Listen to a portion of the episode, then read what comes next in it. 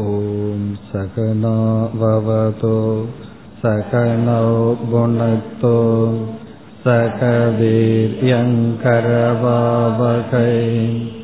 तेजस्विनावधितमस्तु मा विद्वेषावकैः ॐ शान्ति शान्ति शान्तिः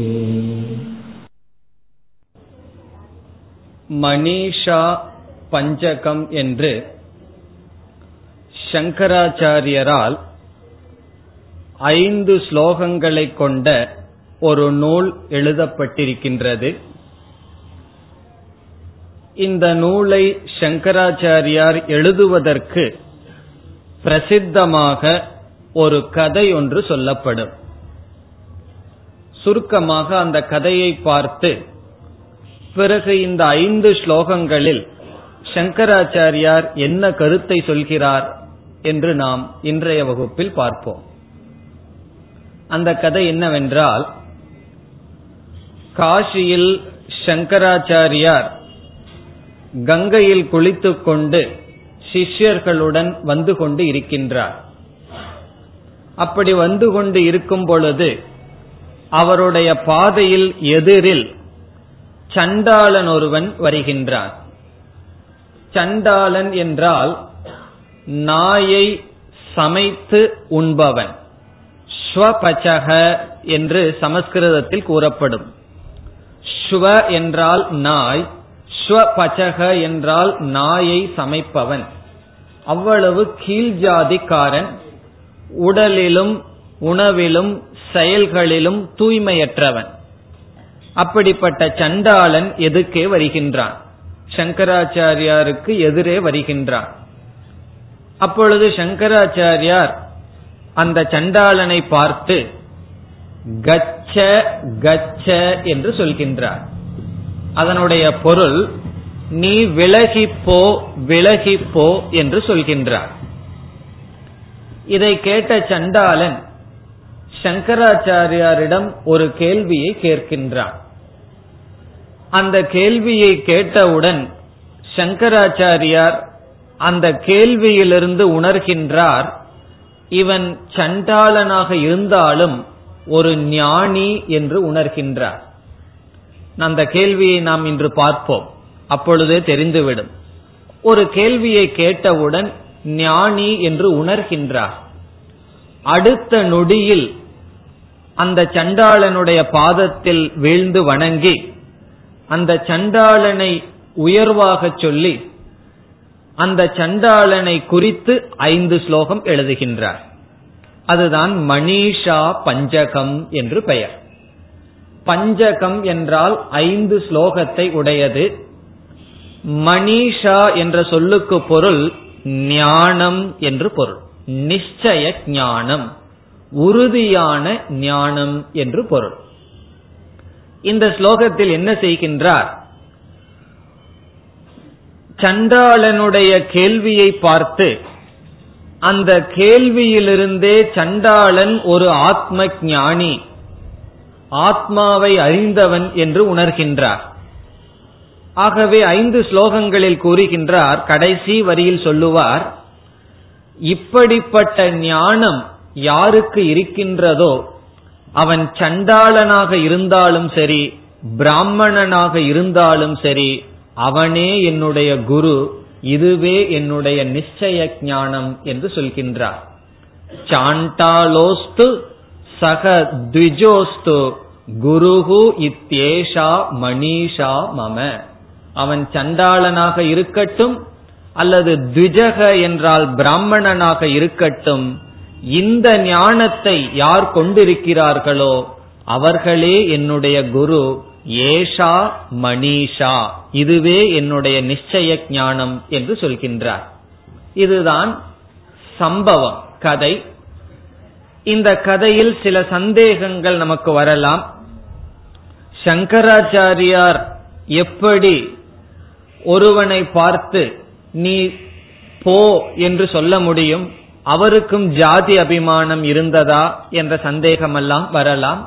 அதெல்லாம் உண்மையில் தேவையில்லாத விசாரம். நமக்கு இந்த கதையிலிருந்து ஐந்து அழகான ஸ்லோகங்கள் கிடைக்கின்றது. இந்த ஐந்து ஸ்லோகங்களுக்கு பல நாட்கள் விளக்கம் கொடுக்கலாம். ஆனால் நாம் இன்று அதனுடைய சுருக்கத்தை பார்க்கலாம். நாம் இதை எப்படி புரிந்து கொள்ளலாம்? பெரிய பெரிய ஞானிகளுக்கும் கூட சில சமயங்களில் விபரீத பாவனை என்பது ஏற்படலாம். தன்னை மறந்து இந்த தவறை ஆச்சாரியர் செய்திருக்கலாம். சங்கராச்சாரியார் உயர்ந்தவர் என்பது எப்படி நிரூபிக்கப்படுகின்றது? அடுத்த நிமிடமே அவனுடைய பாதத்தை வணங்கி நீயே என்னுடைய குரு என்று சொன்னார். ஆகவே சங்கராச்சாரியார் உயர்ந்தவர் ஆகின்றார். இந்த கதையில் சிலர் வந்தது சிவபெருமான் என்ற கற்பனையெல்லாம் செய்வார்கள். அது அவசியமில்லை. அந்த கற்பனைக்கு காரணம் ஜாதி அபிமானம் தான் காரணம் என்ன? சங்கராச்சாரியார் ஒரு சண்டாளனை வணங்கக்கூடாது என்கின்ற ஜாதி அபிமானத்தில் சில கற்பனைகள். அது அவசியமில்லை. ஒரு சண்டாளன் வந்தான்.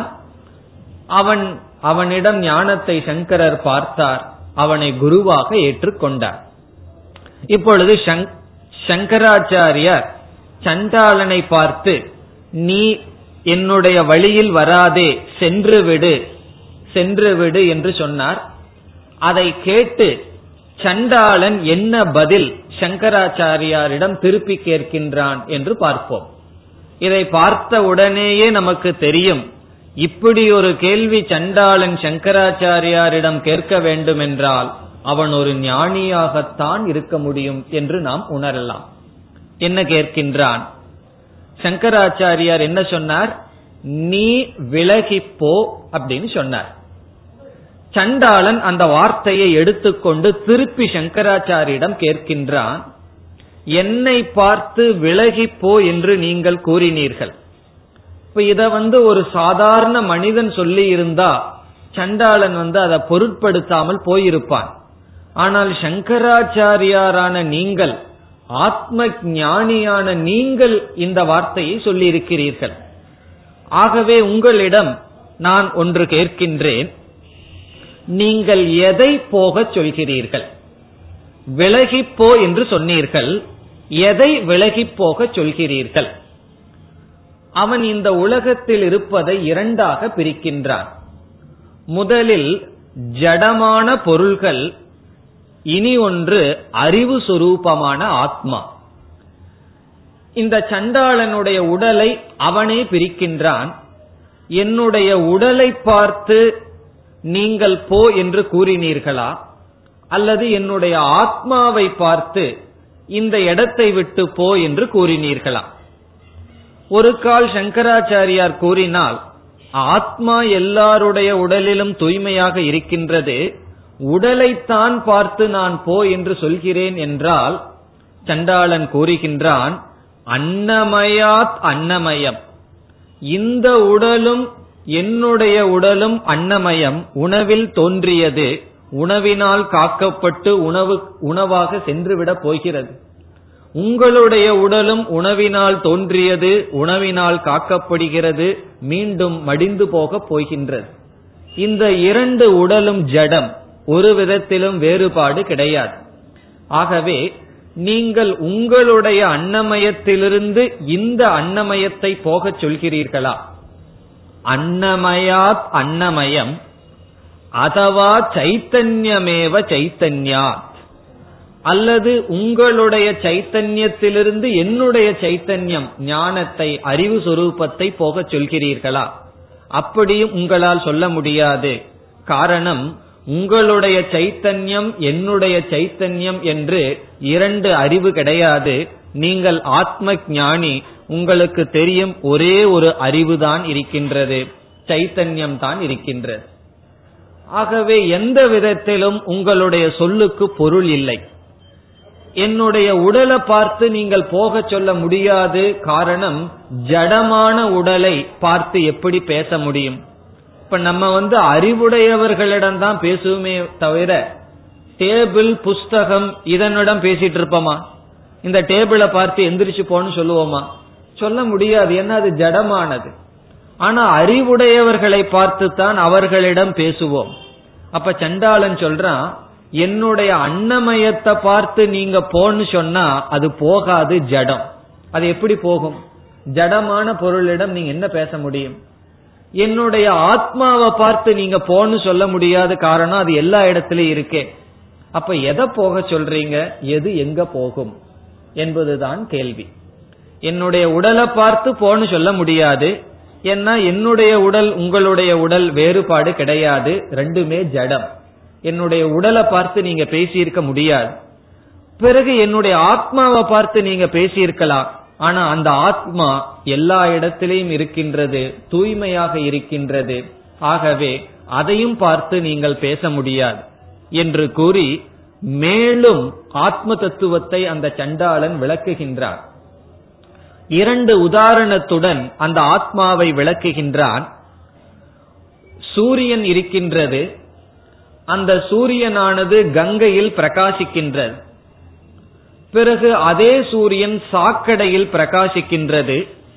இந்த சூரியன் கங்கையில் பிரகாசிக்கின்ற காரணத்தினால் அல்லது சாக்கடையில் பிரகாசிக்கின்ற காரணத்தினால் சூரியனுக்கு நலம் கேடு ஏதாவது உண்டா? அல்லது ஆகாசம் இருக்கின்றது அந்த ஆகாசம் களிமண் பானைக்குள் இருக்கின்றது அல்லது தங்கத்தினாலான பானைக்குள் ஆகாசம் இருக்கின்றது அதனால் ஆகாசத்திற்கு உயர்வு தாழ்வு வந்துவிட முடியுமா? அதே போல சைத்தன்ய சொரூபம் பிரம்மஸ்வரூபம் என்னுடைய உடலுக்குள் இருப்பதனால் அந்த பிரம்மத்திற்கு ஏதாவது கேடு வந்த கேடு வர முடியுமா? அல்லது உங்களுடைய சரீரத்தில் இருப்பதனால் ஏதாவது பெருமையோ கேடோ வர முடியுமா? என்று பார்த்தால் எந்த விதத்திலும் அது சம்பவிக்காது. ஆகவே உங்களுடைய சொல் அர்த்தமற்றது ஞானியான நீங்கள் எப்படி அர்த்தமற்ற சொல்லை பயன்படுத்துவீர்கள்?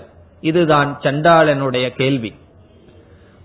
நீங்கள் போ என்று சொல்வதற்கு பொருளே கிடையாது ஜடமான உடல் போகாது ஆத்மாவும் போகாது. உடலை போ என்று சொல்ல முடியாது அது ஜடம். அல்லது அதில் ஏற்ற தாழ்வும் பார்க்க முடியாது இரண்டும் பிறந்தது. இரண்டும் உணவினால் வாழ்வது இரண்டும் மடியக்கூடியது. என்னுடைய உடம்பு வேணா நாயை சாப்பிட்டு வாழ்ந்திருக்கலாம் உங்களுடைய உடல் பழங்களை சாப்பிட்டு வாழ்ந்திருக்கலாம் ஆனால் இரண்டும் உடல் இரண்டும் அன்னமயம். இந்த ரெண்டுக்கும் பேதம் கிடையாது. ஆத்மான்னு எடுத்துட்டா அது சண்டாளனுடைய உடல் இருந்தா என்ன அல்லது பிராமணனுடைய உடல் இருந்தா என்ன அந்த ஆத்மாவுக்கு பேதம் கிடையாது. ஆகவே நீங்கள் உங்களிடமிருந்து எதை போக சொல்கிறீர்கள்? இதுதான் சண்டாலனுடைய கேள்வி. இந்த கேள்வியை பார்த்தா சங்கராச்சாரியார் என்ன சொல்லணும்? இவர் ஒரு ஞானி என்பதை உணர்கின்றார். இந்த கேள்வி ஐந்து ஸ்லோகங்களுக்குள் வராது. ஐந்து ஸ்லோகங்களுக்கு முன் இந்த மாதிரி இரண்டு ஸ்லோகங்களில் கேள்வி வருகின்றது. சண்டாளன் பேசுகின்றான். பிறகு சங்கராச்சாரியர் ஐந்து ஸ்லோகங்களில் பதில் கொடுக்கின்றார். பதில் கொடுக்கின்றார் என்றால் முதல்ல என்ன பதில் சொன்னார்? நேரடியாக அவனுடைய பாதத்தை தொட்டு வணங்கினார். இவன் ஒரு ஆத்ம ஞானி என்று உணர்ந்தார். பிறகு ஒவ்வொரு ஸ்லோகங்களிலும் ஆத்ம ஞானத்தை கூறி இப்படிப்பட்ட ஞானம் யாரிடம் இருந்தாலும் அவரே என்னுடைய குரு.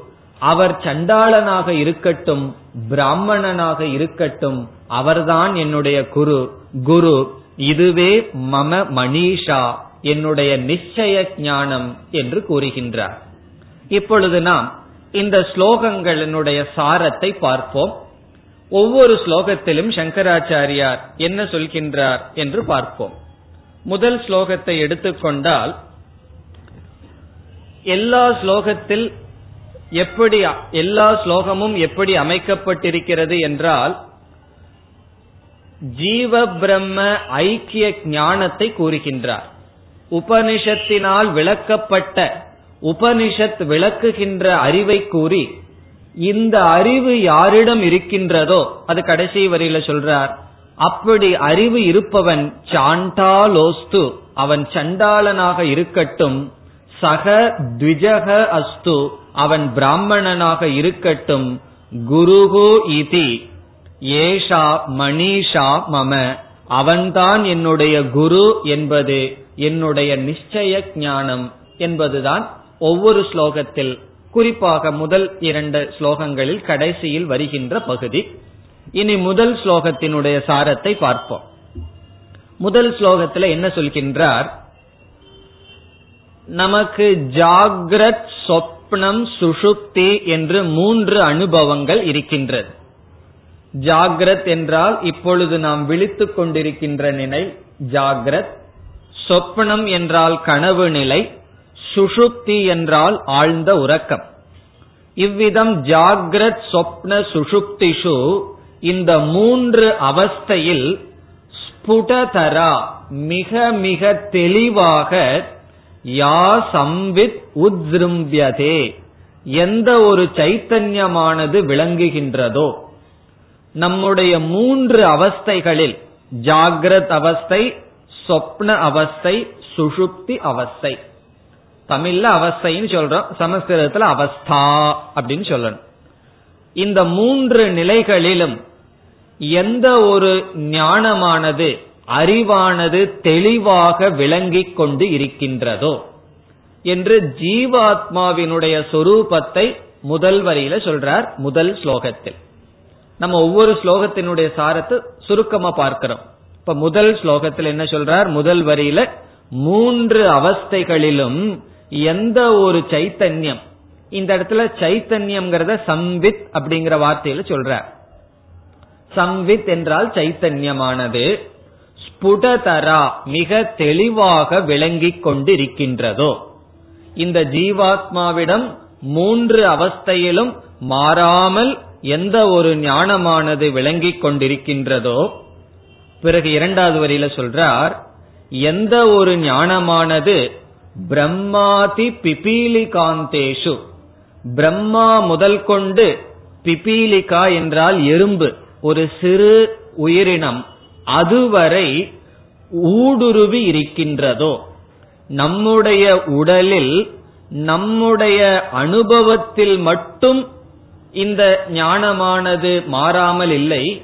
எல்லா ஜீவராசிகளிடத்திலும் அது தேவனாக இருக்கலாம் மனிதனாக இருக்கலாம் மிருகமாக இருக்கலாம் அல்லது சிறு பூச்சியாக எறும்பாக இருக்கலாம். இப்படி எல்லா ஜீவராசிகளிடமும் யா எந்த சம்வித்தானது? பிரம்மாதி பிபீலி காந்தேஷு புரோதா. புரோதா என்றால் கோர்க்கப்பட்டிருக்கின்றதோ. அது எப்படி கோர்க்கப்பட்டிருக்கின்றது என்றால் எல்லா ஜீவராசிகளுக்குள்ளும் சாட்சியாக எந்த ஒரு ஞானமானது இருக்கின்றதோ சைத்தன்யமானது இருக்கின்றதோ எப்படிப்பட்டதாக அது இருந்து வருகின்றது? ஜெகத் சாட்சினி என்று கூறுகிறார். இந்த ஜெகத்துக்கு சாட்சியாக இருந்து வருகின்றதோ. இப்ப சாட்சி என்று சொன்னாலே அதற்கு வியாபாரம் கிடையாது. மற்றதை பார்த்து கொண்டு இருக்கும் தானாக எந்த விதமான செயலிலும் ஈடுபடாது. இப்படிப்பட்ட எந்த ஒரு சைத்தன்யம் இருக்கின்றதோ. இப்ப இந்த ரெண்டு வரியில என்ன சொல்லிட்டார்?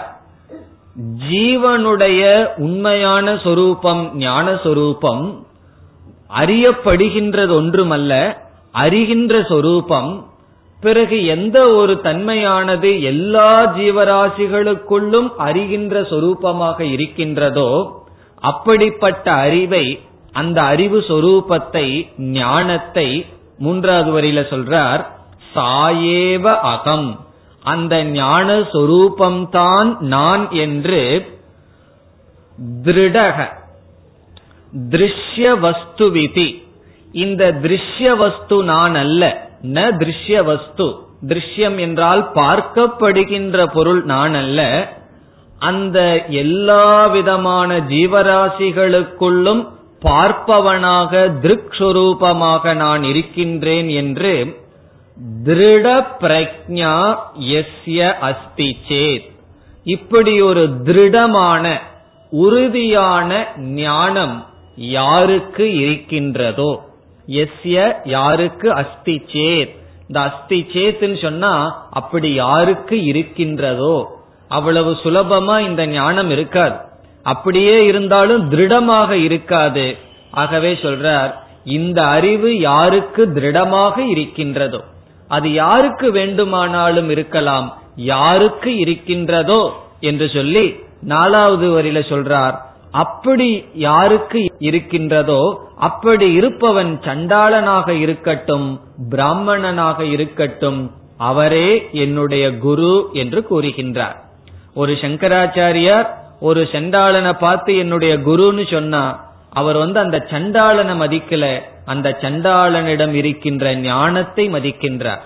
ஒருவன் பிறப்புல பிராமணனா இருந்து இந்த ஞானம் இல்லை என்றால் அவன் சூத்ரன் ஆனால் இந்த ஞானம் யாரிடம் இருக்கின்றதோ அவன் பிராமணன் அல்லது அவன் ஒரு பெரிய மகானாலும் குருவாக ஏற்றுக்கொள்ள தக்கவன் அந்த யோக்கியதை உடையவன்.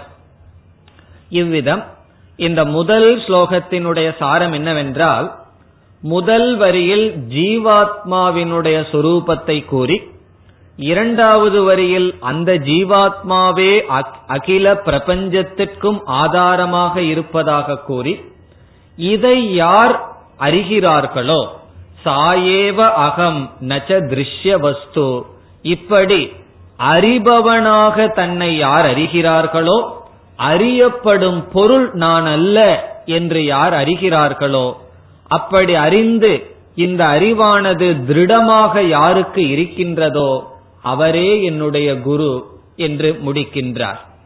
இனி இரண்டாவது ஸ்லோகத்திற்கு வந்தால் இரண்டாவது ஸ்லோகத்தை எப்படி ஆரம்பிக்கின்றார்? பிரம்மைவாகம் இதம் ஜெகச்ச சகலம் சின்மாத்திர விஸ்தாரிதம். பிரம்ம ஏவ அகம். இந்த ஸ்லோகங்கள் எல்லாம் உபனிஷத்தினுடைய சாரமாக இருக்கின்றது. உபனிஷத்தை எல்லாம் எடுத்து ஒரு ஜூஸ் பண்ணம்னு வச்சுக்கோமே அதுதான் சங்கராச்சாரியார் எழுதின மணிஷா பஞ்சகம். இதுல தேவையற்ற சொற்களே கிடையாது. எல்லாமே உபனிஷத்தினுடைய சாரம். எப்படி ஆரம்பிக்கின்றார் இரண்டாவது ஸ்லோகத்துல? பிரம்ம ஏவ அகம். நான் பிரம்மனாக இருக்கின்றேன். நான் பரம்பொருளாக இருக்கின்றேன். நான் ஆத்மஸ்வரூபமாக இருக்கின்றேன். பிறகு இந்த உலகமல்ல என்னன்னா சகலம் ஜெகத்து சின்மாத்திர விஸ்தாரிதம். இந்த அகில பிரபஞ்சமும் சைத்தன்யமான என்னிடமிருந்து தோற்றுவிக்கப்பட்டுள்ளது. சொல்றார் நான் தான் இந்த உலகத்தை தோற்றுவித்தேன். இந்த அகில பிரபஞ்சமும் சைத்தன்ய சொரூபமான என்னிடமிருந்து தோற்றுவிக்கப்பட்டுள்ளது. பிறகு நான் யார்னா நான் வந்து உடலா இல்லை. அல்லது ஒரு ஜீவனாக அல்பனாக இல்லை. நான் பிரம்மனாக இருக்கின்றேன். இந்த உலகம் அனைத்தும் என்னிடமிருந்து சைத்தன்ய சுரூபமான என்னிடமிருந்து தோற்றுவிக்கப்பட்டுள்ளது. இத வந்து சங்கரர் சொல்லல. இப்படிப்பட்ட ஞானம் யாருக்கு இருக்கோ அவர் ஞானி அப்படின்னு சொல்ல போறார். இப்ப யார் வந்து தன்னை பிரம்மனாக நினைத்து அகில ஜெகத்தும் தன்னிடம் தோன்றியதாக நினைக்கிறார்களோ? அடுத்தது சொல்றார் சர்வம் ச ஏதத் அவித்யா திரிகுணயா சேஷம் மயா கல்பிதம். அனைத்தும் இந்த உலகத்துல பார்க்கின்ற அனைத்தும் சர்வம் ச ஏதத் அவித்யா அறியாமையினால் அல்லது மாயை மாயையினால் இந்த மாயை எப்படிப்பட்டதுன்னு வர்ணிக்கின்றார் த்ரி குணயா மூன்று குணத்தையுடைய இந்த மாயையினால் மயா கல்பிதம் என்னால் கற்பிக்கப்பட்டது. இது ஒரு பெரிய வார்த்தை. என்ன வார்த்தை சொல்றார்? இந்த அகில பிரபஞ்சமும் என்னால் கற்பனை செய்யப்பட்டது அப்படின்னு சொல்ற நம்ம அப்படி தெரிகின்றதா? இந்த பிரபஞ்சத்துக்குள்ள நம்ம ஒரு பொருளாக இருந்து கொண்டு சம்சாரத்தை அனுபவிச்சுட்டு வர்றோம். ஆனா எப்படிப்பட்ட ஞானம் தேவைன்னு சொல்றார். இந்த பிரபஞ்சமே என்னுடைய கற்பனை அப்படின்னு சொல்றார். இப்ப இந்த உலகமே என்னுடைய கற்பனைன்னு சொன்னா சாஸ்திரத்துல எல்லாம் ஈஸ்வரன் ஒருத்தன் இருக்காரு. அவரு தானே இந்த உலகத்தை படைச்சாருன்னா. சங்கராச்சாரியார் ஈஸ்வரனை இங்க விட்டு வைக்கல. சேஷம் மயா கல்பிதம். அந்த ஈஸ்வரனும் என்னுடைய கற்பனை அப்படின்னு சொல்ற. அந்த ஈஸ்வரனையும் நான் தான் படைச்சேன் அப்படின்னு சொல்ற. அதுவும் என்னால கற்பனை செய்யப்பட்டது என்னால் கல்பிக்கப்பட்டது. இது அவ்வளவு சுலபமா நம்ம ஜீர்ணிக்க முடியாது. இது வந்து உயர்ந்த நிலையிலிருந்து சங்கராச்சாரியார் பேசுறார். அந்த ஈஸ்வரனும் என்னால கற்பனை செய்யப்பட்டது. பிறகு இந்த உலகத்தில் இருக்கிற அனைத்து பொருள்களும் என்னால் கற்பனை செய்யப்பட்டது. அப்படி சொல்லிட்டு அடுத்த வரியில சொல்றார் இத்தம் எஸ்ய திருடாமதிகி இத்தம்னா இவ்விதம் யாருக்கு? திருடாமதிகி மிக மிக திருடமான மதி என்றால் புத்தி அறிவு இருக்கின்றதோ சுகதரே நித்தியே பரே நிர்மலே. இந்த சுகமான நித்தியமான ஆத்மஸ்வரூபத்தில் யாருக்கு திருடமான அறிவு இருக்கின்றதோ பிறகு சொல்றார் சாண்டாலோஸ்து சக த்விஜோஸ்து குரு ரித்யேஷா மணிஷா மம.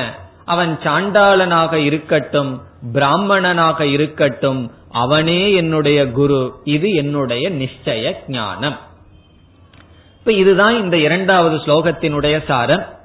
இப்ப இந்த ஸ்லோகத்துல ஒரு சின்ன விளக்கம் பார்க்கலாம்.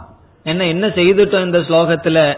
நான் பிரம்மன்னு சொல்லி இந்த அகில பிரபஞ்சமும் என்னிடத்திலிருந்து தோன்றியதுன்னு சொல்லி ஈஸ்வரன் உட்பட என்னுடைய கற்பனை மயா கல்பிதம். ஈஸ்வரனையே நான் கற்பனை பண்ணியிருக்கேன். கல்பிதம்னா என்னால ஏற்றுவிக்கப்பட்டுள்ளது. பிறகு இந்த ஜெகத்தும் என்னாலேயே வந்திருக்கு அப்படின்னு சொல்றார். அது எப்படி நடக்கும்? நம்முடைய அனுபவம் எப்படி? ஜெகத்துல ஒரு அங்கமா நம்ம இருந்துட்டு இருக்கோம் அப்படி இருக்கும்போது என்ன சொல்றார்? இந்த அகில பிரபஞ்சமும் இந்த பிரபஞ்சத்தில் உள்ள இருக்கின்ற நியதிகள் அனைத்தும் என்னால் தோற்றுவிக்கப்பட்டுள்ளது. அதற்கு நான் தான் காரணம். என்னிடமிருந்துதான் அனைத்தும் வந்துள்ளது என்று சொல்றார். அது எப்படி சம்பவிக்கும்? ஒரு உதாரணம் பார்த்தா நமக்கு புரிஞ்சிடும் முதல்ல இது சம்பவிக்கும்னு புரிஞ்சுக்குவோம். அது எப்படி அப்படிங்கறது பின்னாடி. இது இப்படி நடக்குமா? ஒருவனிடமிருந்து அனைத்தும் தோன்ற முடியுமா என்றால் அதை நாம் ஒரு உதாரணத்தில் புரிந்து கொள்ளலாம். என்ன உதாரணம்? உதாரணம்னு சொன்னாவே நமக்கு தெரியாத உதாரணம் அல்ல. டெய்லி நடந்துட்டு அனுபவிச்சிட்டு இருக்கிற உதாரணம் தான் ஆனா அதை நம்ம அனுபவிச்சிருக்கோம். அதை பத்தி சிந்திக்கல அவ்வளவுதான். என்ன உதாரணம்? நாம் காண்கின்ற கனவுதான் இதற்கு உதாரணம். இப்ப வந்து கனவை நாம் காண்கின்றோம். அந்த கனவு அப்படிங்கிறது என்ன? நாம் விழிப்பு உணர் விழிப்பு நிலையில் விதவிதமான விஷயங்களை எல்லாம் நம்ம பார்த்து அனுபவிச்சு அந்த சம்ஸ்காரங்கள் நம்முடைய மனசுல பதிஞ்சிருக்கு. இப்ப சில சமயம் நான் வந்து விழிப்புல பார்க்காதத கனவுல பார்த்தேன்னு சொன்னா உண்மையிலேயே இங்க பார்த்ததை தான் கனவுல பார்க்க முடியும். ஒரு பேய் மாதிரி ஒருத்தன் கொம்போட வந்திருக்கா? நான் கனவு விழிப்புல பார்க்கவே இல்லைன்னு சொன்னா மாட்டினுடைய தலையில கொம்ப பார்த்திருக்கோம். மனுஷன்கிட்ட தலைய பார்த்திருக்கோம். ரெண்டையும் கனவுல சேர்த்து வச்சிருக்கோம் அவ்வளவுதான். ஆனா நம்ம பார்க்காதது வராது. அப்படி ஏதாவது வந்திருந்தா வேற ஜென்மத்திலேயாவது பார்த்திருப்போம். அந்த சம்ஸ்காரத்திலிருந்து தான் கனவானது வர முடியும். இப்ப கனவு என்பது என்ன? நம்ம அனுபவிச்ச அனுபவத்தினுடைய பதிவுகளில் இருந்து தோன்றுவது கனவு. இப்ப இந்த கனவு நிலையில என்ன நடக்கின்றது? இந்த நம்முடைய இந்திரியங்கள் உடல் இவைகளெல்லாம் பிரயோஜனமே கிடையாது. அதனாலதான் எப்படி தூங்குறோம்? கண்ணாடி கழட்டி வச்சுட்டு தானே தூங்குறோம். கனவுல வந்து பார்க்கணும்னு சொன்னா கண்ணாடி தேவையோ? இந்த கண் இந்த காது இந்த உடல் கனவுக்கு அவசியம் இல்லை. ஆகவே இவைகளெல்லாம் அமைதி அடைந்து விட்டது. கனவில் ஒரு உலகம் தோன்றியுள்ளது. அந்த உலகம் தோன்றி அந்த உலகத்துல யார் இருப்பா? நம்மளும் இருப்போம். கண்டிப்பா நம்ம இல்லாம ஏது கனவு? அந்த உலகத்துல நம்ம இருப்போம். என்ன செய்வோம்? விதவிதமான மனிதர்கள் இருப்பார்கள். அதுல ஜடப்பொருள் இருக்கும். அறிவுடைய மனிதர்கள் இருப்பார்கள். அவர்களோட விவகாரம் பண்ணுவோம். அந்த கனவுலையும் என்னாகும்? நாலு பேர் வந்து நம்மளையே திட்டுவார்கள். அல்லது நாலு கஷ்டங்களை அனுபவிப்போம். புளிய கண்டோம் அப்படின்னா கனவுலையும் பயம்தான் வரும். ஏன்னா விழிப்பு நிலையில அந்த சம்ஸ்காரம் தான் இருந்திருக்கு. அப்படி கனவுல வந்து நம்ம ஒரு பொருளா இருக்கோம். பிறகு விதவிதமான பொருள்களை பார்க்கிறோம். சில பொருள்கள்ல இருந்து சுகம் வருது. சில பொருள்கள்ல இருந்து துக்கம் வருது. இது நம்முடைய அனுபவம். ஆனா விசாரம் செய்து பார்த்தால் இந்த கனவுல ஒரு புலி வந்திருக்கு. கனவுல நம்மளும் இருந்திருக்கோம். அந்த நம்ம இருந்தமே. அந்த நம்மைய படைச்சது யார்? கனவுக்குள்ள நம்ம இருந்திருக்கோம். அதை படைச்சது யார்? கனவுக்குள்ள ஒரு புலி வந்து நம்ம வந்து கஷ்டப்படுத்தி இருக்கு அதை படைச்சது யார்?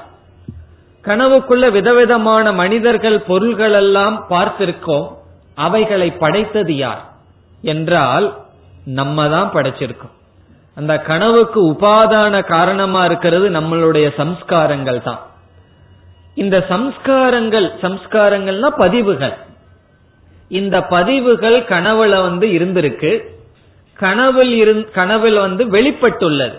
ஜாகிரத அவஸ்தையில பதிவுகள் இருந்து கனவில் வெளிப்பட்டுள்ளது. அப்படி வெளிப்பட்டவுடன் இந்த மாயா சக்தி ஆவரண சக்தியினால நான் தான் கனவை காண்பவன்.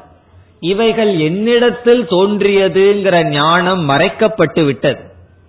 இந்த ஞானம் மறைக்கப்பட்டு கனவில் உண்மையிலேயே கனவை நான் தோற்றி வைத்திருந்த போதிலும் அந்த கனவில் நான் ஒரு பொருளாகவும் கனவில் மற்ற பொருள்களை நான் தான் படைச்சிருக்கேன். அதோடு நான் விவகாரம் பண்றவனாகவும் மாறிவிட்டேன். கனவுல படைச்ச என்னுடைய உடலும் கனவில் படைக்கப்பட்ட ஒரு சிங்கம் புலி முதலிய உடலும் யார்னா? நானே தான் ஆனா என்ன ஆயிருக்கு கனவுல? அது வேற நான் வேறு அது எனக்கு வந்து துக்கத்தை கொடுக்கின்றது என்ற அனுபவத்தை பண்ணி எப்படி இருக்கும் கனவுல? சம்சாரியாக இருக்கின்றோம். எதுவரைனா விழிக்கிற வரைக்கும் தான். விழிச்சதுக்கு அப்புறம் அந்த பகைவனும் நானாக இருக்கின்றேன். பிறகு கனவு உலகத்துல என்னென்ன பொருள்களை எல்லாம் பார்த்தனோ அதெல்லாம் என்னன்னா விழிச்சதற்கு பிறகு நானாக இருக்கின்றேன். எப்படி கனவு உலகில் நானே அனைத்தையும் சிருஷ்டி செய்து அது தெரியாமல் அந்த சிருஷ்டி செய்யப்பட்ட வஸ்துக்குள் ஒன்றாக இருந்து என்னையே நான் இரண்டாக பிரித்து நான் பார்ப்பவன் இது பார்க்கப்படும் பொருள்னு விவகாரம் பண்றமோ? அதே போல இப்ப நம்ம நினைச்சிட்டு இருக்கோம் விழிச்சிட்டு இருக்கோம்னு சொல்லி. சாஸ்திரம் சொல்லுது இப்பவும் நீங்கள் தூங்கிக் கொண்டு இருக்கிறீர்கள். அதனாலதான் கட்டோபனிஷத்துல யம தர்மராஜா சொல்லுவார் உத்திஷ்டத ஜாகிரத எழுந்திருங்கள் விழித்துக் கொள்ளுங்கள் அப்படின்னு சொல்லுவார். இப்ப விழித்துக் கொள்ளுங்கள்னு ஒரு மாணவனிடம் குரு சொல்லும் போது தூங்கிட்டு இருக்கிறவனை பார்த்து சொல்லல. விழிச்சிட்டு இருக்கிறவனை பார்த்து தான் சொல்ற. விழிச்சிட்டு கவனமா கேட்டுட்டு இருக்கிறவனை பார்த்து விழிச்சுக்கன்னு சொல்றார். அதனுடைய அர்த்தம் என்ன? இப்பொழுதும் நாம் உறங்கிக் கொண்டு இருக்கின்றோம். இனி உறக்கம் என்றால் என்னன்னு பார்த்தா உறக்கம் என்பது நம்முடைய சொரூபத்தை மறந்து விடுதல். அதற்கு பெயர் தான் உறக்கம். நான் விழித்துக் கொண்டு இருக்கின்றேன் அந்த சொரூபத்தை மறத்தல் உறக்கம். பிறகு உறக்கத்தினுடைய விளைவு ஒரு உலகத்தை நாம் கனவில் படைக்கின்றோம். கனவுல படைச்சு அந்த உலகத்துல ஒரு பொருளா மாறி நம்மளே படைக்கப்பட்டோம். நம்மளே அனைத்துக்கும் கர்த்தா. ஆனா நம்மளே சம்சாரியாக இருக்கின்றோம்.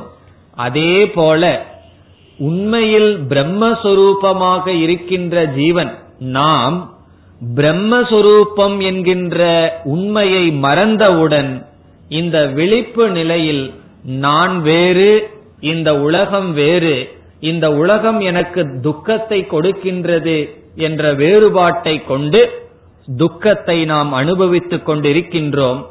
எப்படி கனவிலிருந்து நம்ம விழிப்புக்கு விழித்துக் கொள்வது போல இந்த உலகத்திலிருந்து விழிச்சுக்கணும்னா என்ன பண்ணணும்னா ஆத்ம ஞானத்தை அடைதல் பிராப்பிய வரான் நிபோததன்னு சொல்லி யமதர்மராஜா சொல்லுவார். அப்படி ஆத்ம ஞானத்தை அடைந்து கொள்வதுதான் விழித்துக் கொள்ளுதல். தனித்திரு விழித்திரு அப்படி பசித்திருன்னு எல்லாம் சொல்லுவார்கள் அல்லவா? அங்க விழித்திருனா என்ன? இந்த ஆத்ம ஞானத்துடன் நீ இரு. இந்த கனவுக்குள் சென்று விடாதே என்று சொல்வதுதான் அதனுடைய இனி ஒரு அர்த்தம். அப்படி இந்த ஜாகிரத் அவஸ்தை எப்பொழுது பொய்யாக பொய்யாகும் என்றால் அல்லது இங்கு ஆச்சாரியார் கூறியபடி அனைத்தும் என்னுடைய கற்பனை என்பது எப்பொழுது சரி என்றால் எப்பொழுது நான் பிரம்ம நான் ஆத்மஸ்வரூபம் என்று தெரிந்து கொள்கின்றோமோ அப்பொழுது பார்க்கப்படுகின்ற அனைத்தும் என்னிடமிருந்து தோன்றியது. பிறகு கனவுலையும் கூட சில ரூல்ஸ் அண்ட் ரெகுலேஷன் இருக்கும். அங்கேயும் வாயில தான் சாப்பிட முடியும் கண்ணில் தான் பார்க்க முடியும். எல்லாமே ஒரு நியதி இருக்கின்றது. அந்த நியதி தான் ஈஸ்வரன் அந்த நியதி தான் இறைவனுடைய திட்டம் அந்த நியதியும் நம்மளாகத்தான் இருந்திருக்கும். அப்போ இந்த உலகத்தை படைச்சதும் இந்த உலகத்தை படைப்பகின்ற ஈஸ்வரனும் பிரம்மனாகிய என்னிடமிருந்து தோன்றியது. அப்படி நாம் புரிந்து கொள்ள வேண்டும். இந்த உடலோட நான் நினைச்சிட்டா இது தவறான கருத்து. ஏன்னா உடல் நான் அல்லவே. இந்த உடலுக்கு அப்பாற்பட்ட உடலுக்கு சாட்சியாக இருக்கின்ற ஆத்மா நான் என்று உணர்ந்து கொண்டால் பிறகு நான் யார்? எப்படி கனவு உலகத்தை படைக்கின்ற நான் விழிப்பு நிலையில் இருப்பவன் போல நான் ஆத்மாவில் விழித்து கொண்டால் இந்த அகில பிரபஞ்சமும் என்னிடமிருந்து வந்தது. இப்படி சொல்லிட்டு சங்கராச்சாரியார் சொல்றார் இத்தம் எஸ்ய திருடாமதிகி இப்படி யாருக்கு நிச்சயமாக ஞானம் இருக்கின்றதோ அவர் சாண்டாளனாக இருக்கட்டும் த்விஜனாக இருக்கட்டும் என்னுடைய குரு என்று முடிக்கின்றார். இனி நாம் மூன்றாவது ஸ்லோகத்திற்கு வரலாம். இந்த ரெண்டு ஸ்லோகத்திலேயே முழு உபனிஷத்தினுடைய சாரத்தை பிழிஞ்சு வச்சிட்டார் சங்கராச்சாரியார் இந்த மணிஷா பஞ்சகத்தில். இனி மூன்றாவது ஸ்லோகத்தில் என்ன செய்கின்றார்? நம்ம வந்து சுலபமா சொல்லிடலாம் இந்த உலகம் மித்தியா. இதெல்லாம் பொய். என்னுடைய கற்பனை. ஆனா அவ்வளவு சுலபமா இருக்குமோ?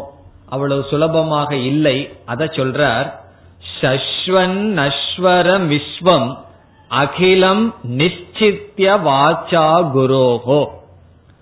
குருவினுடைய வாக்கியத்தை கொண்டு குருவினுடைய உபதேசத்தை கொண்டு எதைய முதல்ல நிச்சயம் பண்ணணும்னு சொல்ற சஸ்வன் நஸ்வரம் விஸ்வம். விஸ்வம் அகிலம்.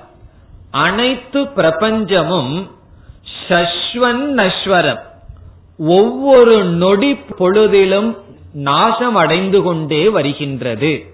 மாறிக்கொண்டே வருகின்றது. அது நாசத்தை அடைந்து கொண்டே வருகின்றது. சஸ்வன் சொன்ன ஒவ்வொரு நிமிடமும் நஸ்வரம் அழிந்து கொண்டே வருகின்றது. இந்த பில்டிங்கை நம்ம பார்க்கிறோம். இது இதே போல எவ்வளவு வருஷத்துக்கு இருக்க முடியும்? ஒரு இருநூறு வருஷம் இருக்குதுன்னு வச்சுக்கோமே. அந்த இருநூறாவது வருடம் திடீர்னு இந்த பில்டிங் விழுந்துருமா? கிடையாது. இந்த பில்டிங்க கட்டினதிலிருந்து ஒவ்வொரு நொடி பொழுதும் அதனுடைய சக்தியை அது இழந்து கொண்டே வருகின்றது. அது இருநூறு வருஷம் நல்லா இருந்துட்டு திடீர்னு போகும் நல்ல. நம்மளும் அப்படித்தானே? நல்லா இருந்துட்டு திடீர்னு போயிடுறோம். கொஞ்சம் கொஞ்சமா ஒவ்வொரு உடம்புல அவயவத்துல நோய் வந்து வந்து அது நமக்கு இண்டிகேஷன் கொடுத்து கொடுத்து பிறகுதானே மெதுவா நம்ம அழிவு வருகின்றது. அப்படி ஒவ்வொரு நொடி பொழுதும் அகிலம் விஸ்வம் அனைத்து பிரபஞ்சமும் நஸ்வரம் அழிகின்றது என்று நிச்சித்திய நிச்சயம் செய்ய வேண்டும். யாருடைய துணை கொண்டு? குரோகோ வாச்சா. சாஸ்திரத்தினுடைய குருவினுடைய உபதேசத்திலிருந்து வாச்சா என்றால் அவருடைய உபதேசத்திலிருந்து நிச்சயம் செய்ய வேண்டும். இப்ப மூன்றாவது ஸ்லோகத்துல முதல் வரியில் என்ன சொல்றார்? இந்த உலகம் மித்தியா. இந்த உலகமானது நசிந்து கொண்டே வருகின்றது என்ற ஞானம் திருடமாக இருக்க வேண்டும். இது ஒரு பகுதி. பிறகு அடுத்த வரியில சொல்றார் நித்தியம் பிரம்ம நிரந்தரம் விமிருஷதாம். நிர்வியாஜ சாந்தாத்மனாம். இந்த உலகம் மித்தியா என்பது ஒரு ஞானம். இனி ஒரு ஞானம் பிரம்ம சத்தியம் என்பது இனி ஒரு ஞானம். இதுதான் வேதாந்தம். பிரம்ம சத்தியம் ஜெகன் மித்யா இதுதான் முழு வேதாந்தம். நம்ம எவ்வளவு வேதாந்தம் படிச்சாலும் கடைசியில் இந்த ரெண்டே கருத்துல தான் முடிவு முடிவுரை அடைவோம். என்ன ரெண்டு கருத்து? பிரம்ம சத்தியம் ஜெகன் மித்யா. அத ரெண்டு வரியில சொல்லிட்டார். சும்மா வாயில சொன்னா போதாதுன்னு சொல்றார். நிச்சயம் செய்ய வேண்டும். இப்ப குருவனுடைய வார்த்தையினுடைய துணை கொண்டு பிரம்ம சத்தியம்னு நிச்சயம் பண்ணணும். அவருடைய வார்த்தையினுடைய துணை கொண்டு ஜெகன் மித்தியான்னு புரிஞ்சுக்கணும். ஏன்னா புரிஞ்சுக்கத்தான் முடியும் உபதேசத்துல. பிறகு நம்ம தான் நிச்சயம் பண்ணணும். இப்ப குரு வந்து நிச்சயம் பண்றதுக்கு ஒரு உபாயமும் சொல்ல முடியாது. அவர் வேணா சொல்லி கொடுக்கலாம். சாஸ்திரம் சொல்லலாம். இது அனுத்தியம்னு சொல்லி. யாரு நிச்சயம் பண்ண வேண்டியது நம்ம தான் நிச்சயம் பண்ண வேண்டியது நாம் நிச்சயம் செய்ய வேண்டும். அப்படி முதல் இரண்டு வரியில் என்ன சொல்லிடுறார்? பிரம்ம சத்தியம் ஜெகன் மித்யா. என்று யார் நிச்சயம் செய்கிறார்களோ அவர்களுக்கு என்ன பலன் வரும்னு மூன்றாவது வரியில சொல்றார். பூதம் பாவிச்ச துஷ்கிருதம் பிரதகதாம் சம்வின்மயே பாவகே. இந்த ஞானத்தை வந்து நெருப்பாக கற்பனை பண்ற இந்த ஒரு ஞானம் இருக்கே. எந்த ஞானம்? இது வரைக்கும் சொன்னார் அல்லவா? பிரம்ம சத்தியம் ஜெகன் மித்தியான்னு சொன்னார் அல்லவா? இந்த ஞானத்தை ஒரு நெருப்பாக கற்பனை செய்து இந்த நெருப்பான ஞானத்திற்குள் என்ன விழுகின்றதாம்? நாம் செய்த அனைத்து கர்ம பலனும் உள்ளே விழுகின்றது. இதுவரைக்கு எவ்வளவு பாவம் பண்ணியிருந்தோமோ எவ்வளவு புண்ணியம் பண்ணியிருந்தோமோ அத்தனையும் ஞானம் என்கின்ற இந்த நெருப்பில் விழுந்து நாசமடைகின்றது என்று கூறுகின்றார். இந்த கர்மத்தை மூன்றாக பிரிப்பார்கள். ஒரு ஜீவராசி பலவிதமான ஜென்மங்களில் கோடிக்கணக்கான ஜென்மங்களில் சேர்த்து வைத்திருந்த பாப புண்ணியங்களினுடைய குவியல் இதை சஞ்சித கர்ம என்று சொல்லப்படும். அதத்தான் இங்க வந்து பூதம் அப்படின்னு சொல்றார். பூதம்னா ஏற்கனவே சம்பாரிச்சு வச்ச பாப புண்ணியம். பிறகு நம்ம இந்த உடலை எடுத்துட்டோமே இந்த உடலை எடுத்து ஒரு கர்ம வினையினால உடல் கிடைச்சிருக்கு. இந்த கர்ம வினையை நீக்க நீக்க புதிதாக பாப புண்ணியத்தை சேர்த்து வருகின்றோம். அதை பாவி என்று சொல்றார். அதாவது ஆகாமி கர்மன்னு சாஸ்திரத்துல சொல்லுவார்கள். அந்த கர்ம. என்ன கர்ம? நம்ம வந்து ஒரு கர்ம வினையில உடல் எடுத்து இந்த கர்ம வினை அனுபவிக்க அனுபவிக்க புதுசா பாப புண்ணியத்தை சேர்த்து வச்சிருக்கோம். அதுவும் என்ன ஆகுமா எரிந்து விடும். சம்பின் மயே பாவகே. இந்த ஆத்மம் ஆத்ம ஞானம் என்கின்ற பாவகா என்றால் அக்னியில் நெருப்பில் எரிந்து விடுகின்றது. பிரதகதாம் எரிந்து விடுகிறது. இனி ஒரு கர்ம எரிந்து விடவில்லைன்னு சொல்ற. அது என்ன கர்மம்? உங்களுக்கே தெரியும். பிராரப்த கர்ம. பிராரப்த கர்மன்னு சொன்னா எந்த பாப புண்ணியத்தினால் இந்த உடல் நமக்கு கிடைத்ததோ அது பிராரப்த கர்ம. அந்த பிராரப்த கர்ம ஆரம்பித்து விட்ட காரணத்தினால் அதை அழிக்க முடியாது. அழிக்க வேண்டிய அவசியமும் கிடையாது. ஆகவே அந்த பிராரப்தம் என்ன ஆகும்னா அதனுடைய பலனை கொடுக்கிற வரைக்கும் இந்த உடலை அழிக்காமல் வைத்திருக்கும். இப்போ ஒருவருக்கு ஞானம் வந்தவுடன் அவர் ஏற்கனவே செஞ்ச கர்ம வினையெல்லாம் சென்று விடுகிறது. அதற்கு பிறகு இந்த பிறவியில் செய்த கர்ம வினையும் நலிந்து விடுகிறது. ஆனா ஒண்ணுதான் அழியாம இருக்கின்றது. இந்த உடலை கொடுத்த பிராரப்த கர்ம அழியாமல் இருக்கின்றது. அதனால என்ன ஆகும்னா ஞானம் வந்ததற்கு பிறகும் கொஞ்ச நாள் இந்த உடலோடு அவர்கள் உயிரோடு தான் இருக்கணும். அதனாலதான் தைரியமா நம்ம வேதாந்தம் படிக்கலாம். எல்லாம் வேதாந்தம் படிச்சா உடனே செத்து போயிருங்கிற பயமே வேண்டாம். என்ன பிராரப்த கர்மம் போகாது. ஞானம் வந்தாலும் பிராரப்தம் இருக்கும். அதனாலதான் ஞானம் வந்ததற்கு பிறகு ஞானிகள் இருக்கிறார்கள். இப்ப ஞானம் வந்த உடனே பிராரப்தமும் போயிடுதுன்னு கற்பனை பண்ணுவோமே. என்ன ஆகும் தெரியுமோ? ஒருவருக்கு ஞானம் வந்தா பிராரப்தம் முடிஞ்சது. உடனே இறந்துருவார். அப்ப இந்த ஞானத்தை யார் யாருக்கு சொல்லுவார்கள்? யாரெல்லாம் உபதேசம் பண்றார்களோ அவர்கள் ஞானி கிடையாது. ஏன்னா ஞானம் ஆயிருந்தா அவர் உயிரோடு இருக்க கூடாது அப்ப எப்படிப்பட்ட பரம்பரை வந்துட்டு இருக்கும்? அஜானி அஜானிக்கு உபதேசம் பண்ற பரம்பரை தான் வரும். ஞானிகளுக்கும் பிராரப்தம் இருக்கின்றது. அந்த கர்மம் இருக்கிற வரைக்கும் அவர்கள் வாழ்வார்கள். ஆனா அந்த பிராரப்தத்தினால் அவர்களுக்கு சம்சாரம் கிடையாது. கர்மம் வந்து நமக்கு சூழ்நிலையை உருவாக்குமே தவிர சம்சாரத்தை உருவாக்காது. ஆகவே அவர்களுக்கு கர்ம வினையெல்லாம் சென்று விட்டது. மனதுல சம்சாரமும் போயாச்சு. அவர்கள் அந்த ஞானிகள் அவர்களுடைய வாழ்க்கைய யாரு கையில ஒப்படைப்பார்கள்? இப்பெல்லாம் சில சமயங்கள்ல நம்ம குழந்தைய போய் யாராவது ஸ்கூலுக்கு போகும்போது உன் கையில ஒப்படைக்கிறேன் போய் கவனமா அந்த குழந்தைய கூட்டிட்டு போயிட்டு வான்னு சொல்லுவோம் அல்லவா? அப்படி ஞானிகள் தன்னுடைய வாழ்க்கையை யாரு கையில் ஒப்படைக்கிறார்களா? நாலாவது வரையில சொல்றார் பிராரப்தாய சமர்ப்பிதம் ஸ்வபபுகு அவர்களுடைய பிராரப்த கர்மத்துல ஞானிகள் அவங்க அவங்களுடைய வாழ்க்கைய கொடுத்துட்டு இந்த உடலை பிராரப்த கர்ம எங்கேயோ இழுத்துட்டு போகட்டும். அது எங்க போனாலும் சரின்னு சொல்லி பிராரப்தத்திடம் அவர்கள் தங்களை ஒப்படைத்து விடுகிறார்கள். இத்தேஷா மணிஷா மம. இதுதான் என்னுடைய நிச்சய ஞானம் என்று சொல்ற.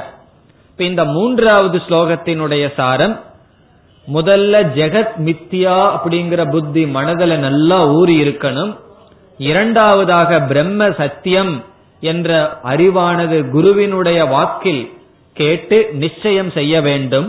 இப்படி செய்தவர்களுக்கு கர்மவினையெல்லாம் எரிக்கப்படுகிறது. அவர்கள் பிராரப்தத்தினுடைய கையில் தன்னுடைய வாழ்க்கையை கொடுத்துவிட்டு மகிழ்ச்சியாக இருக்கிறார்கள். இது என்னுடைய நிச்சய ஞானம் என்று சொல்கின்றார். இனி நான்காவது ஸ்லோகத்திற்கு சென்றால் இந்த நான்காவது ஐந்தாவது ஸ்லோகத்தில் ஏற்கனவே சொன்ன கருத்தை தான் ஆச்சாரியார் திரும்பவும் சொல்றார். இந்த மணிஷா பஞ்சகத்துல முதல் ரெண்டு ஸ்லோகத்துல முழு ஞானத்தை நல்லா சொல்லிடுறார். மூணாவது ஸ்லோகத்துல வந்து பிரம்ம சத்தியம் ஜெகன்மித்யாங்கிறத சொல்லி பிரயோஜனத்தையும் சொல்லி முடிச்சிடுறார். ஆகவே முதல் மூணு ஸ்லோகத்திலேயே செய்ய வேண்டியதை செஞ்சிட்டார். முழு வேதாந்தமுமே மூணே ஸ்லோகத்தில் அடக்கப்பட்டு விட்டாச்சு. பிறகு கடைசி ரெண்டு ஸ்லோகத்துல மீண்டும் சொல்றார் யா திரியங் நர தேவதாதிபிகி அகமிதி அந்த ஸ்புடா கிரியதே எல்லா விதமான ஜீவராசிகளுக்குள்ளும் எந்த ஒரு தத்துவமானது நான் நான் என்ற சொல்லுக்கு அர்த்தமாக இருக்கின்றதோ அறிவாக இருக்கின்றதோ எத் பாசா எந்த ஒரு சைத்தன்யத்தினால் அகிலமான ஜடமான உடலும் பிரபஞ்சமும் பிரகாசப்படுத்தப்படுகிறதோ? இந்த இடத்துல ஒரு உதாரணம் சொல்ற. சூரியனானது இருக்கின்றது மேகமானது சூரியனை மறைக்கின்றது. அதனால நம்ம சூரியனை பார்க்க முடியல. இப்ப நம்ம என்ன சொல்றோம்? மேகம் சூரியனை மறைத்து விட்டது அப்படின்னு நம்ம அனுபவத்துல சொல்றோம். ஆனா உண்மை என்ன? மேகம் சூரியனை மறைக்க முடியுமா? சூரியன் எவ்வளவு பெருசா இருக்கு மேகம் எவ்வளவு பெருசா இருக்கு உண்மையிலேயே மேகம் எதை மறைச்சிருக்கு? நம்முடைய கண்ணை மறைத்துள்ளது. நம்ம என்ன சொல்லுவோம்? சூரியனை மேகம் மறைச்சிடுதுன்னு சொல்லுவோம். நம்முடைய திருஷ்டியத்தான் நம்முடைய பார்வையத்தான் மேகம் மறைக்க முடியுமே தவிர சூரியனை மறைக்க முடியாது. அது மட்டுமல்ல அந்த மேகம் இருக்கு அப்படின்னு எப்படி சொல்ல முடியுது? அந்த சூரியனாலதான். ஆகவே எந்த ஒரு மேகமானது சூரியனாலேயே பிரகாசப்படுத்தப்பட்டு அந்த மேகத்தினாலேயே நாம் சூரியனை பார்க்க முடியலையோ? அதே போல இந்த ஆத்ம சைத்தன்யம் நம்முடைய மனம் நம்முடைய புத்தி நம்முடைய உடல் இதை பிரகாசப்படுத்துது. இந்த புத்தி மனசினாலேயே அதுல நம்மளுடைய கவனம் சென்ற காரணத்தினால் ஆத்ம தத்துவம் தெரியவில்லை. அப்படி சொல்றார். தாம் பாஸ்யை பிகிதார்க்க மண்டல நிபாம். எப்படி சூரியனை மேகம் மறைக்கின்றது என்று சொல்லும் பொழுது உண்மையில் நம்முடைய திருஷ்டி நம்முடைய பார்வையை தான் மேகம் மறைச்சிருக்கே தவிர சூரியனை மேகம் மறைக்கல. அதே போல பிரம்மத்தை எதுவுமே மறைக்கவில்லை. இந்த பஞ்ச பூதம் அல்லது பஞ்ச கோஷம் எல்லாம் ஆத்மாவை மறைக்குதுன்னு சொல்றது எப்படின்னா மேகம் சூரியனை மறைக்குதுன்னு சொல்றது போல. இந்த மேகம் இருக்கிறதே சூரியனால தெரியுது. அதே போல இந்த உடல் ஆத்மாவை மறைக்கின்றதுன்னு நம்ம சொல்றோம்.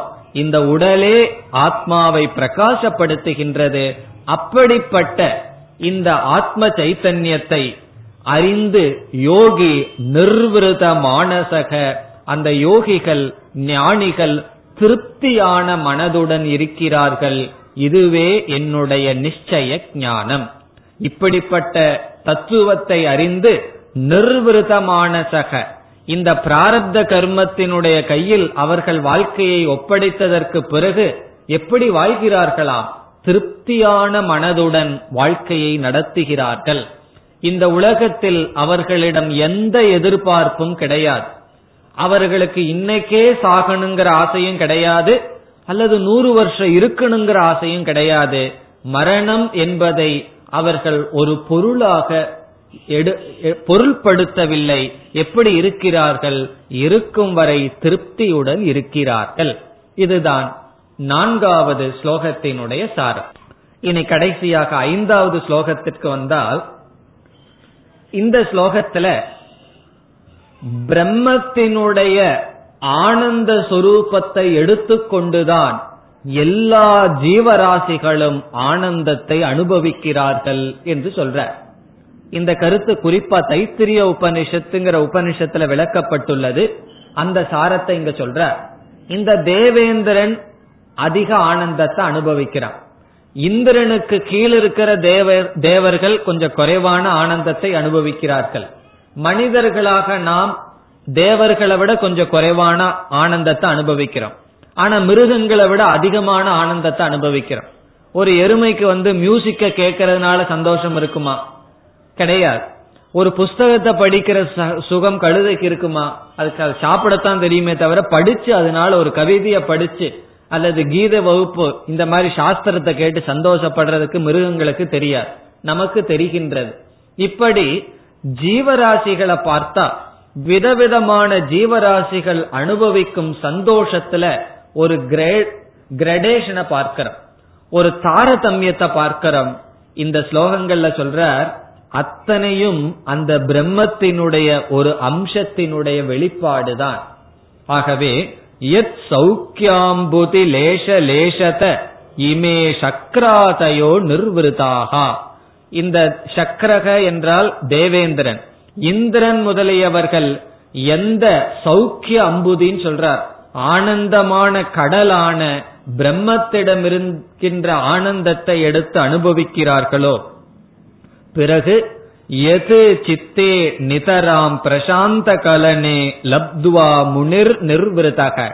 சில முனிவர்களெல்லாம் அமைதியான மனதை அடைந்து எந்த ஆனந்தத்தை அனுபவிக்கிறார்களோ? இந்த ஸ்லோகத்துல சொல்றார் இந்திரன் அனுபவிக்கிற ஆனந்தத்தை விட எத்தனையோ மடங்கு மேலான ஆனந்தத்தை இந்த பூலோகத்தில் இருக்கின்ற ஒரு முனிவன் அனுபவிக்கின்றார். காரணம் என்ன? பிரசாந்த கலனே அமைதியான மனதை அவன் அடைந்து விட்டான். அந்த அமைதியான ராகத்வேஷங்களை நீக்கிய மனதினால் முனிவன் ஆனந்தத்தை அனுபவிக்கின்றான். அப்படி ஆனந்தத்தை அனுபவிக்கின்றார்கள் அனைவரும் அது எந்த பிரம்மனிடமிருந்து வருகின்றதோ என்று சொல்லி ஒரு முக்கியமான வரிய சொல்லி முடிக்கின்றார். பிரம்மைவ ந பிரம்மவிது. இப்படிப்பட்ட ஆனந்த சுரூபத்தை யார் அறிகிறார்களோ அவர்கள் பிரம்மத்தை அறிந்தவர்கள் அல்ல பிரம்ம ஏவ. அவர்களே பிரம்ம. பிரம்மைவ ந பிரம்மவித்து அவர்கள் பிரம்ம சொரூபமாக இருக்கிறார்கள். அவர்கள் பிரம்மத்தை அறிந்தவர்களாக இல்லை. ஆரம்பத்துல சொல்லுவோம் பிரம்மவித ஆப்னோதி பரம். பிரம்மத்தை அறிந்தவன் பரத்தை அடைகின்றான்னு ஆரம்பத்துல சொன்னாலும் கடைசியில சங்கராச்சாரியார் எப்படி முடிக்கிறார்? அவன் பிரம்மத்தை அறிபவன் அல்ல பிரம்மஸ்வரூபமாக இருக்கின்றான். இப்ப இவ்வளவு நேரம் இப்படிப்பட்ட ஞானத்தை யார் உடையவர்களாக இருக்கிறார்களோ அவர்கள் என்னுடைய குரு நான் வணங்குறேன்னு சொன்னார். இனி கடைசியில சொல்றார் அப்படிப்பட்டவர்களை அப்படிப்பட்டவர்கள் எப்படிப்பட்டவர்கள் இங்கு சொல்லப்பட்ட ஞானம் யாருக்கு இருக்கின்றதோ அவர்களுடைய பாதத்தை தேவேந்திரன் வணங்குவதற்கு தகுதி என்று சொல்லி முடிக்கின்றார். நான் மட்டும் வணங்கணுங்கிறது அவசியம் இல்லை கஷ்டித் இப்படிப்பட்ட ஞானம் யாருக்கு இருக்கின்றதோ? இந்த இடத்துல ஜாதி மதம் இந்த பேதம் எல்லாம் கிடையாது. கஷ்டித் யாராக இருந்தாலும் சக சுரேந்திர வந்தித பதக. அவன் தேவேந்திரனால் வணங்கத்தக்க பாதத்தை உடையவன். இந்திரனே அவனுடைய பாதத்தை வணங்க வேண்டும். அதுதான் இந்த ஞானத்தினுடைய பெருமை. நூனம் மணிஷா மம. நூனம் சொன்னா இதுவே என்னுடைய அசைக்க முடியாத நிச்சய ஞானம் என்று சொல்லி முடிக்கின்றார் கடைசியில நூனம் சொன்னா நிச்சயம்.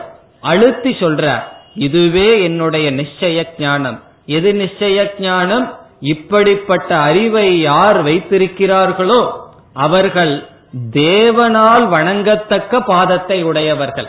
இந்திரனே அவர்களுடைய பாதத்தை சென்று வணங்க வேண்டும். நான் வணங்குவது பெரிய விஷயமல்ல. அவர்களே என்னுடைய குரு என்று கூறி இந்த ஸ்லோகத்தை முடிக்கின்றார். இந்த கதையிலிருந்து மனிஷா பஞ்சகம் என்கின்ற ஸ்லோகத்திலிருந்து ஆரம்பத்துல ஒரு குணம் ஒரு வேல்யூ நமக்கு கிடைக்கிறது இந்த அபிமானம் ஜாதி அபிமானத்தை விடணும் அப்படிங்கிறது நமக்கு கிடைக்கின்றது. ஏன்னா அது அவ்வளவு சுலபமா இல்லை. நம்ம அனுபவத்துல பார்த்தா தெரியுது. எவ்வளவுதான் சாஸ்திரம் படிச்சாலும் என்னதான் நம்ம பண்ணாலும் நம்முடைய பிறப்பு ஜாதி என்பது அவ்வளவு சுலபமா மனிதனுடைய மனதில் செல்வது கிடையாது. முதலில் அந்த அபிமானத்தை விடன் அதற்கு பிறகுதான் நம்முடைய வாழ்க்கையில முன்னேற்றமே. பிராமண பிராமணன் நினைச்சா அவன் பிராமணன் அல்ல. ஆகவே யாரும் ஜாதியில் ஏற்றத்தாழ்வோ அல்லது தாழ்வு மனப்பான்மையும் உயர்வு மனப்பான்மையும் வேண்டாம் தாழ்வு மனப்பான்மையும் வேண்டாம். சாஸ்திரம் உண்மையில் ஒருவரை உயர்த்தியோ தாழ்த்தியோ கூறவில்லை. அதெல்லாம் பின்னாடி வந்து அறியாமையில் இருப்பவர்கள் செய்து கொண்ட கற்பனை. அதை பத்தி பிறகு நம்ம பார்க்கலாம். ஆனால் முதலில் இந்த மனிஷா பஞ்சகத்தில் கிடைக்கின்ற கருத்து ஜாதி அபிமானத்தை எல்லாம் விடணுங்கிற ஒரு பண்பு. ஆனா அதை விட இந்த ஸ்லோகங்களில் அனைத்து ஸ்லோகங்களிலும் உபனிஷத்தினுடைய சாரத்தை வைக்கிறார். சங்கராச்சாரியார் எழுதின ஸ்லோகங்களிலேயே முக்கியமான கருத்துக்கள் நேரடியாக தெளிவாக கூறப்பட்டுள்ள ஸ்லோகங்களில் மிக பிரசித்தமான இந்த ஸ்லோகங்கள். இன்று நாம் சுருக்கமாக இதனுடைய அர்த்தத்தை பார்த்தோம். ஓம் போர் நமத போர் நமிதம் போர் நமுதச்சதேம் पूर्णस्य पूर्णमादाय पूर्णमेवावशिष्यते ॐ शान्ति शान्ति शान्तिः